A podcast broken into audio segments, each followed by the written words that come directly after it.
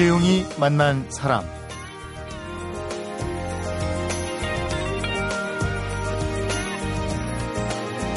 요즘 서울도 단풍이 참 좋습니다.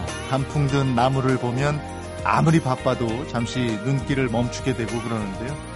에, 또 단풍 든 나무를 쳐다보느라고 걸음이 절로 느려지기도 합니다. 바람에 떨어진 복사꽃을 사동이 쓸어 담으니까 떨어진 꽃은 꽃이 아닌가, 쓸어선 안 될 일 아닌가, 이렇게 시조를 읊었다는 조선조 선비도 생각이 나는데요. 이달 중순까지 낙엽을 쓸지 않기로 한 아름다운 단풍길이 서울에만 81곳이 있습니다.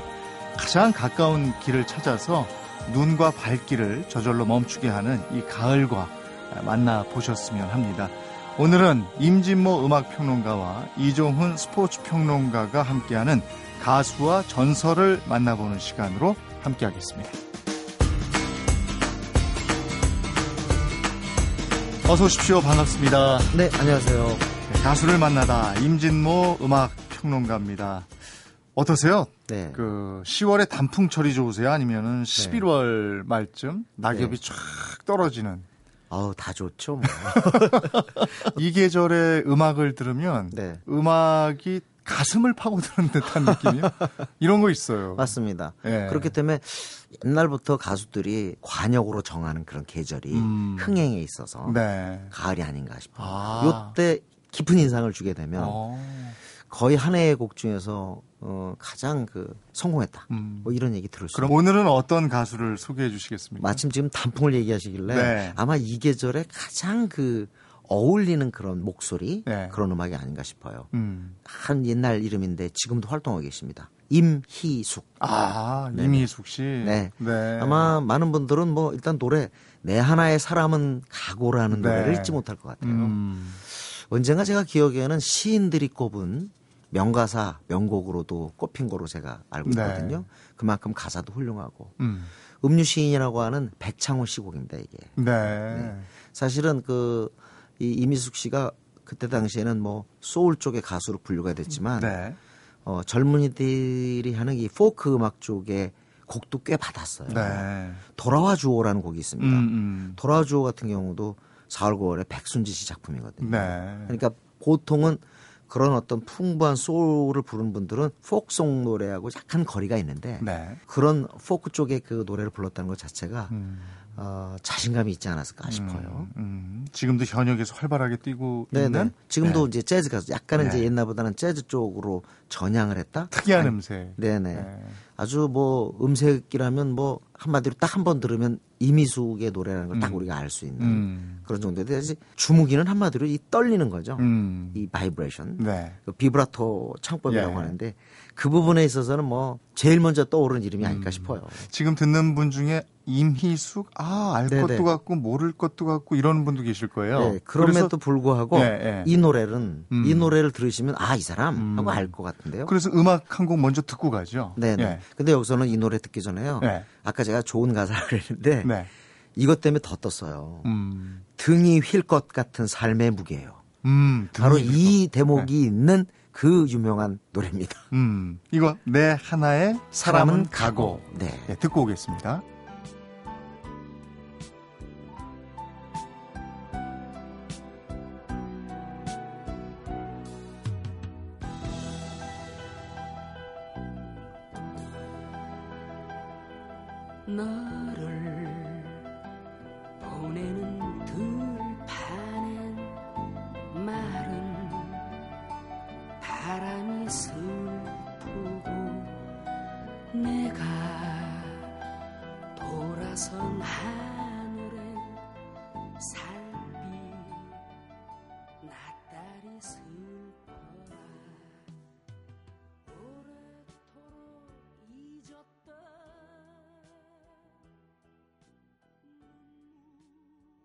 아, 이 노래를 부른 가수구나 하시는 네. 분들 많으실 겁니다. 임희숙이라는 가수를 만나고 있습니다. 이 노래는 단풍보다도 네. 우수수 떨어지는 그렇습니다. 네. 앙상한 가지 끝에 달린 이 낙엽 생각하게 돼요. 그러니까 11월의 낙엽하고 더 네, 잘 네. 어울리는 단풍은 좀 로맨틱하죠. 네. 어, 이미숙 씨 노래는 로맨틱하기보다는 뭐랄까요? 지금 등이 휠 것 같은 삶의 무게, 무게예요. 네. 가거라, 사람아. 이 자체가 그 사랑의 실패, 그러니까 음. 시련이든 때로는 실직이든 간에 음. 뭔가를 잃었을 때 이 계절에 만약에 이 노래가 들리면 눈물을 쏟을 수 있는 그런 네. 곡입니다. 그러니까 사실 브루의 또 명곡에서 너무 외롭고 비장해요. 네네 네. 이은미 씨도 불렀던 기억 나고 거미도 한번 이 노래 음. 불렀던 기억 나는데 음. 한 번은 누구 가수라면 불러보고 싶은 그런 곡이 아닐까 음. 싶습니다. 가사가 참 좋죠. 근데 이 가수는 네네. 가사의 내용대로의 삶을 산다 이- 이런 얘기하는 분들도 있더라고요. 진짜 그런 것 같아요. 네. 영화도 그렇잖아요, 영화. 음, 배역의 삶을 사는 거. 네, 그렇습니다. 그러니까 점점점 그 노래에 동화되다 보면 네. 어쩔 수 없이 그렇게 되지 않느냐. 또 반대로 그렇지 않더라도 음. 음악을 듣는 팬들이 또 그렇게 생각하는 네. 것 같아요. 사실 이미숙 씨가 아까도 그 음색 떨린다, 네. 비브라토 얘기했지만 네. 사실 인생 자체가 이렇게 떨리는 인생이었다고 저는 아. 보거든요. 이혼도 그랬고 음. 그다음에 또 음독자살 기도라는 아, 사건이 그랬어요? 있었죠. 네. 네. 그리고 또 대마초 아. 그 사건에 연루되기도 했고. 네. 그러니까 삶 자체가 한마디로 굴곡 진 아. 삶이었다. 예. 그러니까 이런 노래가 더 리얼하게, 음. 더 절실하게 음. 또 어, 듣는 사람 입장에서 볼 땐 더 감동적으로 들릴 수 있겠죠. 음. 예를 들자면 그 사람은 여유로운데 이런 노래 부르면 네. 노래 자체는 빛날 수 있겠죠. 네. 잠시 인기를 얻을 수 있지만 긴 시간을 볼 때는 안 맞는 거예요. 음. 가슴에 오지 않죠. 네네. 예. 이미숙 씨 삶하고 노래가 일치했기 때문에 이런 경우는 삶이 먼저인지 이 음악의 내용이 먼저인지 그걸 잘. 모르겠어요. 닭과 계란의 관계죠. 예. 그러니까 그만큼 또 이미숙 씨가 옛날에 곡을 받을 때 네. 어떤 곡이든 자기의 스타일대로 잘 해석을 했다. 아. 그렇게 볼 수 있죠. 우리 어, 기억나는 곡 중에서는 역시 또 이 내 하나의 사람은 가고 말고 네. 진정난 몰랐네가 있었죠. 음. 진정난 몰랐네. 네, 저도 기억나요. 네. 네. 김희갑 선생 곡으로 제가 기억하는데 이 음. 곡 같은 경우는 그 드라마 그 여자네 집이라고요. 네. 김남주 씨, 차인표 씨가 주연한 드라마가 있었어요. 음. 꽤 오래됐죠. 2001년인가. 아. 저도 아주 열심히 봤는데 네. 그 드라마 끝날 때마다 항상 뒤에 조관우 씨의 리메이크 버전으로 네. 나왔어요. 음. 근데 그 곡이 이제 계속 TV에 방송이 되면서 이미숙이라는 이름이 다시 또 거론이 됐죠. 네. 그때 아마 재즈 음반도 내고 하면서 아. 다시 활동을 재개하는. 음. 아무튼 이분이 이런저런 사건으로 노래를 하고 싶어도 중단에 쉬고 공백 네. 갖고 그런 적이 참 많았거든요. 음. 평탄하지 않았던 삶인 거죠. 그러니까 노래가 네. 뭘 하나 불러도 진하게 나올 수밖에 음. 없는 거죠.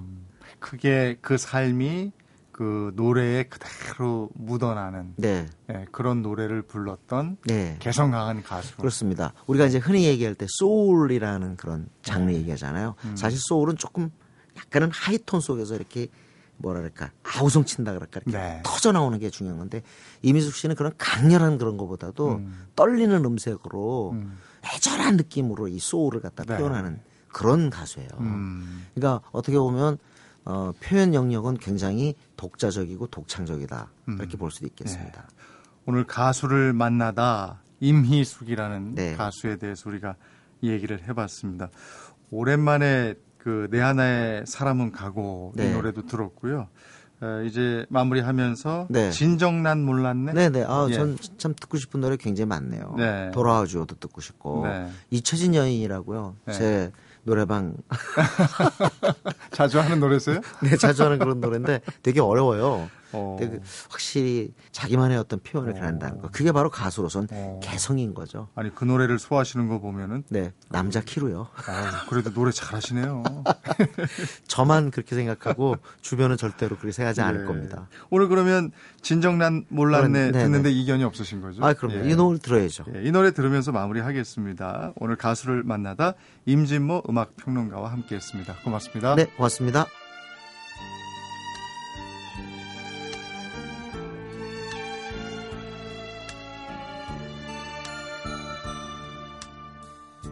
그토록 사랑하던 그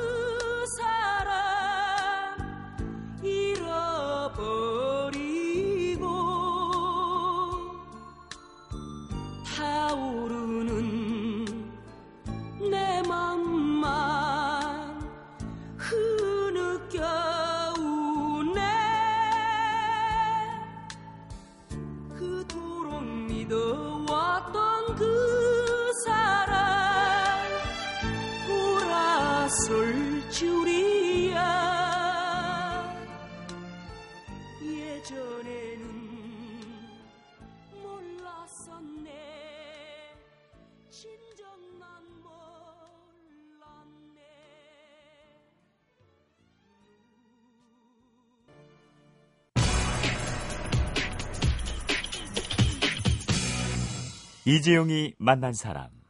네, 전설을 만나다 이종훈 스포츠 평론가와 함께하겠습니다. 어서 오십시오. 안녕하세요. 예.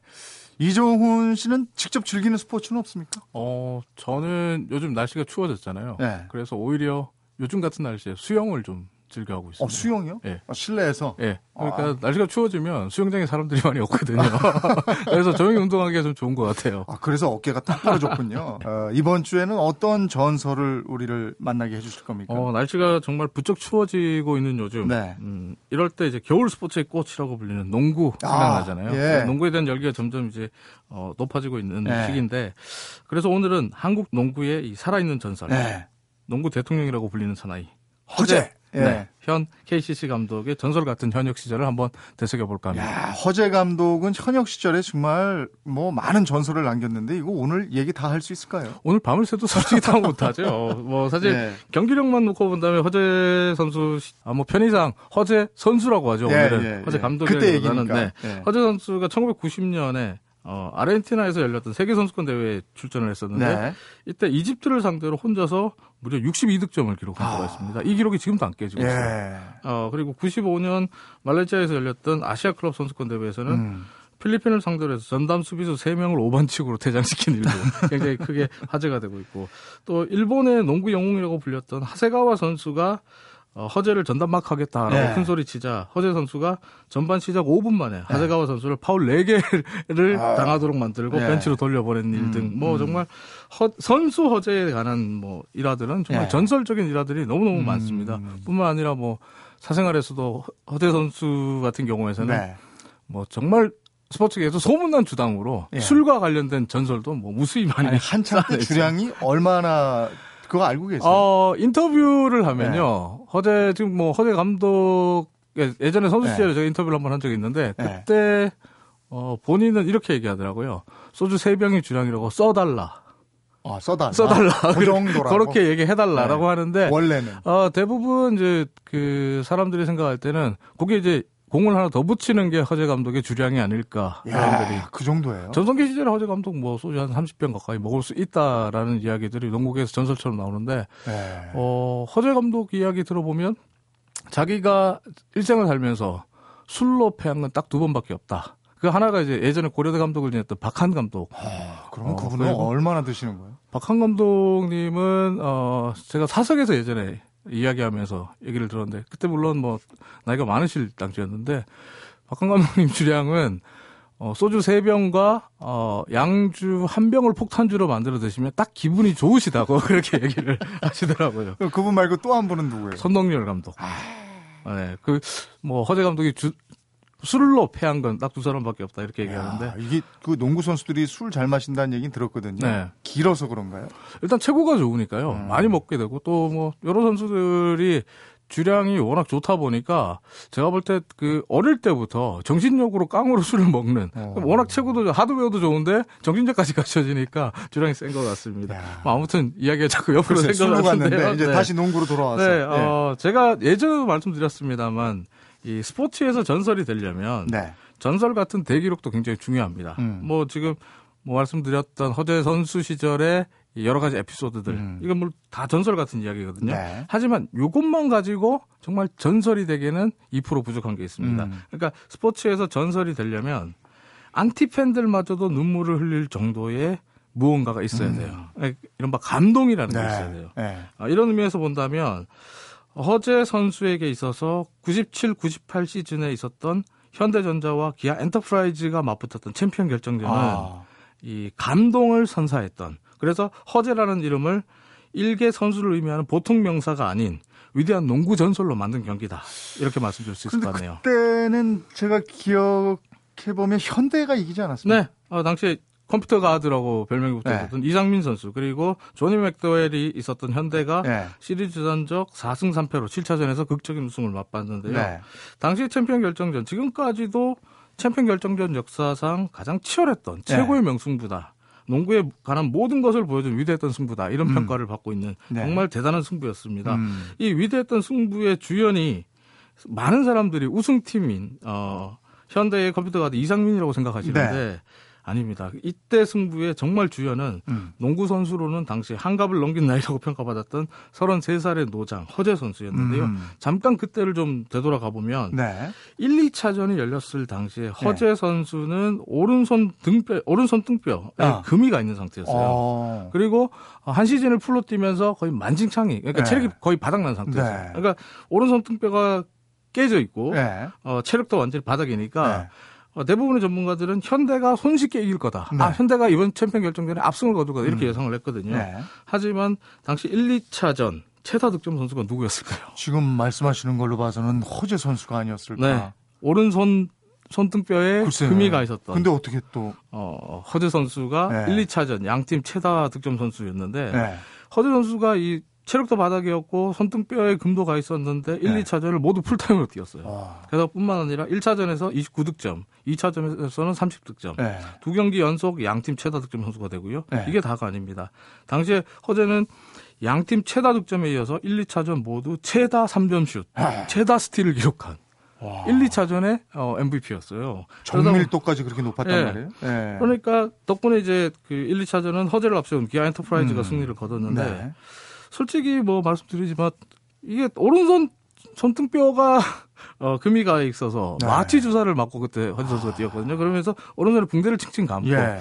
어, 지금 당시 자료 화면을 보셔도, 보시면 알 텐데, 오른손에 붕대를 감고 있는 상태였거든요. 그러면 손에 감각이 없어요. 아무리 네. 허재가 왼손잡이 선수지만, 네. 오른손에 이 마취 주사를 맞고 감각이 없는 상태에서 네. 농구를 한다? 음. 정말 쉽지 않은 일이거든요. 네. 그러다 보니까 이 도저히 믿기지 않는 결과에, 당시에 현대 선수들도 경악을 금치 못했고, 예. 기자들도 경악을 금치 못했습니다. 괴물이군요. 네, 그러면서 네. 세상은 허재 선수를 향해서 눈물겨운 부상 투혼이다. 이런 별명을 붙여줬었는데요. 예. 하지만 이 1, 2차전이 허재의 부상 투혼의 끝이 아니라 시작이었다는 게 음. 이게 정말 놀라운 일이었습니다. 음. 당시에 기아 엔터프라이즈는 1, 2차전을 모두 잡았지만 3, 4차전을 모두 내줍니다. 그래서 음. 시리즈 전적 2대 2가 되고 운명의 5차전을 맞게 되는데요. 네. 이 5차전에서 허재가 조니 맥도웰 선수의 팔꿈치에 맞아서 왼쪽 눈두덩이가 찢어집니다. 아. 그러니까 오른손에 그때 그, 그 예. 기억은 저도 가물가물 나요. 막 피 흘리고 네. 막 이랬던. 그래서 얼굴에 어떻게 보면 TV 중계 사진 보면 네. 그눈 쪽에서 피가 흘러 내려서 목덜미까지 이렇게 피가 네. 한 줄기 정말 핏줄기가 선명하게 드러나는 그런 네. 모습이 나왔거든요. 네. 근데 그 당시에 허재 선수 보면 아까 말씀드린 오른손에 붕대 감고 있고 네. 손에 감각이 없고 네. 또 체력이 떨어져서 다리는 쩔뚝거리고 그 와중에 눈까지 찢어지고 음. 그 피까지 흘리고 있고 음. 그러니까 팬들이 굉장히 안타까워했거든요. 음. 그때 이제 트레이너가 뛰어와서 붕대로 허재 선수 머리를 감으려고 네. 했는데 허재가 그때 트레이너에게 지금 뭐 하는 거냐라면서 이 붕대를 탁 뿌리칩니다. 음. 그때 막 싫다고 네. 손으로 막 네. 이게 휘저었던 네. 장면이 지금도 그러니까 기억나요. 왜냐하면 붕대를 감으면 시야가 가린다는 거죠. 네. 그러니까 반창고죠. 반창고로 밴드로 상처 네. 부위만 최소한 가려라. 어. 이렇게 얘기하고 왼쪽 눈두덩이에 밴드를 붙이고 다시 코트 안으로 뛰어 들어갔는데요. 네. 이후에 허재가 84대 84 동점이었던 4쿼터 종료 15초를 남긴 상태에서 네. 현란한 개인기로 현대 수비진을 뒤흔들고 해심의 턴아웃 레이, 레이업 슛을 던지거든요. 음. 동점 상에서 종료 15초 상황에서 던진 이 레이업 슛이 음. 림을 두 번 딱 맞고 바스켓 속으로 빨려 들어갑니다. 클러치 슛이 나온 거예요. 아. 예.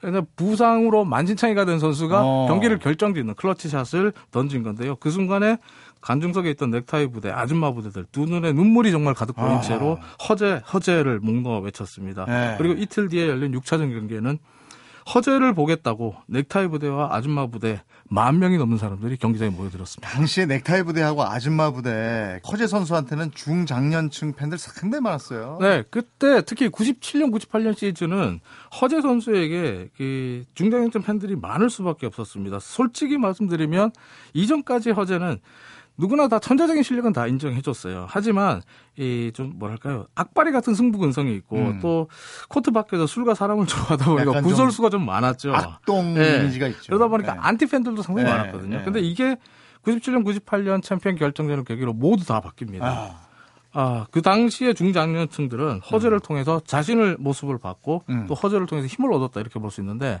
사실 이 당시는 그 IMF 위기가 왔던 때잖아요. 97, 98년 그렇네요. 그렇죠. 예. 97년 겨울에 농구 시즌이 시작하니까 예. 97년 겨울에 IMF가 왔잖아요. 예. 겨울과 98년 봄에 IMF 위기 때문에 예. 기업들이 문을 닫았고 많은 사람들이 하루아침에 실직자로 내몰리고 음. 정말 자리를 지키고 있는 뭐 3, 40대 중, 음. 중장년층 들도 아래에서 치고 올라오는 20, 30대 젊은 음. 세대들 때문에 언제 잘릴지 모르는 불안감 속에 하루하루를 살아야 됐던 굉장히 혹독하고 힘든 시기였거든요. 그리고 그때 허재가 소속돼 있는 팀이 기아 엔터프라이즈잖아요. 근데 모기업인 여기 힘들었잖아요. 기아 자동차가 도산했죠. 그렇죠, 그렇죠. 97년 말에 도산을 하면서 그러니까 같은 입장으로 본 거예요. 네. 그러니까 네. 이 모기업인 기아가 IMF로 이제 도산한 상태에서 네. 기아 엔터프라이즈가 챔피언 결정전에 진출했잖아요. 네. 그럼 모기업이 망한 상태니까 팀이 해체되는 건 결정된 상황이었어요. 네. 그러니까 허재도 떠날 수밖에 없는 그런 상황이었는데 네. 그럼에도 불구하고 허재는 손에 붕대를 감고 눈에는 반창고를 붙이고 음. 다리를 쩔뚝거리면서 정말 혼신을 힘에 다해서 뛰어다닙니다. 하... 이런 노장의 모습을 예. 보니까 어, 이건 불확실한 미래에 대한 걱정과 불안이 음. 엄습하지만 그래도 먹고 살아야 했기에 음. 정말 막노동이라도 하고 네. 살겠다라고 힘들 했던 그 힘들고 음. 절박했던 IMF 시절에 한국인들의 자선 같았거든요. 그러니까 내 모습이 네. 그 치열한 코트에서 그대로 반영이 감정이입이 충분히 된 거죠. 그 모습을 허재에서 내 모습을 네. 보는 거군요. 그러면서 네. 이제 시리즈 자체를 허재 선수가 혼신의 힘을 다해서 정말 허재 네. 허재에 의한 허재를 위한 시리즈로 만들어 버리니까 허재의 모습을 보면서 사람들이 알 수 없는 감동을 느낄 수밖에 음. 없었고 허재 이슈 하나하나 들어갈 때마다 자신도 모르게 가슴으로 정말 울게 되는 그런 상황이 됐죠. 예. 농구 플레이 하나로 농구 팬들을 넘어서 전 국민을 가슴으로 울린 선수가 있냐라고 묻는다면 음. 예. 저는 단언컨대 허재가 유일하다고 얘기를 하겠습니다. 음. 그리고 이때 아, 정말 97년, 98년 시즌 챔피언 결정전 때와 같은 경기는 두 번 다시 나오기 어렵다 네. 이렇게 말씀드릴 수 있을 것 같은데요. 음. 이, 이 97, 98 시즌 챔피언 결정전 경기가 있었기에 음. 지금의 허재는 전설이 됐다 이렇게 말씀드리겠습니다. 정말 지금 이렇게 얘기를 듣는 이 순간에 그때 막 이렇게 피 쭉 흘리면서 붕대 감지 않겠다고 막 허공에 손 휘젓던 당시 허재 선수의 모습이 지금 떠오르. 그게 어떻게 보면 97년, 98년을 살던 우리 아버지들의 모습이었거든요. 네, 네. 한국의 많은 가장들의 모습이었거든요. 네. 그 정말 위기에 내몰리고 길바닥에 내몰리는 그 극한 상황에서 정말 살겠다고 네. 그리고 자존심을 지키겠노라고 어, 내 가족을 부양하겠노라고 네. 내 팀을 책임지겠노라고 했던 그 음. 아버지의 모습이었거든요. 그게 어, 넥타이 부대들과 아줌마 부대들에게 투영이 된 거죠. 음. 그러면서 허재의 몸 동작 하나하나가 뭐 정말 가슴을 울리는 음. 상황이 됐고 또 허재가 피를 흘릴 때마다 음. 정말 내가 피를 흘리는 것 같은 그런 음. 감정이입이 된 거죠. 그래서 스포츠에 또 한 명의 전설이 탄생하는 그렇죠. 순간이었다. 뭐 서장훈 선수, 이재, 이상민 선수 네. 여러 선수가 있습니다만은 지금 그 당시에 허재가 줬던 그 감동을 주지 못했거든요. 그렇군요. 그래서 허재 선수에 대해서 네. 농구 대통령이라는 칭호가 붙어 있는데 이것도 역시 좀 부족한 것 같은 더 큰 전설로 지금 남아 있는 것 같습니다. 또 농구 팬이 적은 뭐 글이 또 있다고. 네, 농구 팬이 네. 적은 글 하나 소개해드리면 허재 선수, 저에게 당신은 영웅입니다. 젊고 자만으로 가득했던 그 시절부터 겸손의 미덕으로 우승하던 그 눈물까지 비록 다른 길, 다른 삶, 다른 세대를 보냈지만 전 당신으로 인해서 기뻐했고 당신의 플레이를 통해서 도전과 진화를 배울 수 있었습니다. 지금 허재 선수에 대한 네. 팬의 정말 최고의 헌사가 음. 아닌가 싶습니다. 지금 이렇게 말씀해 주신 점이 바로 우리가 스포츠와 스포츠 선수를 사랑하는 이유일 것 같습니다. 허재 선수를 만나게 해준 이종훈 스포츠 평론가 고맙습니다. 감사합니다. 예. 이재용이 만난 사람. 오늘은 임진모 음악 평론가와 이종훈 스포츠 평론가와 함께 가수와 전설을 만나보는 시간으로 함께 했습니다. 허재 감독이 가장 좋아하는 애창곡이 안재욱이 부르는 친구라고 합니다. 왠지 코트 안에서는 누구보다 냉철한 승부사로 투혼을 불살랐던 선수였지만 코트 밖에서는 술과 사람을 좋아했던 허재의 애창곡답다 이런 생각이 드네요. 바깥 경치가 11월 달려갔습니다. 이 좋아하는 친구와 좋은 경치 속으로 서슴없이 들어가 보는 주말 되셨으면 합니다. 이재용이 만난 사람 오늘은 안재욱의 친구 들으면서 인사드리겠습니다. 내일 뵙겠습니다. 고맙습니다. 지냈어? 고맙고 미안한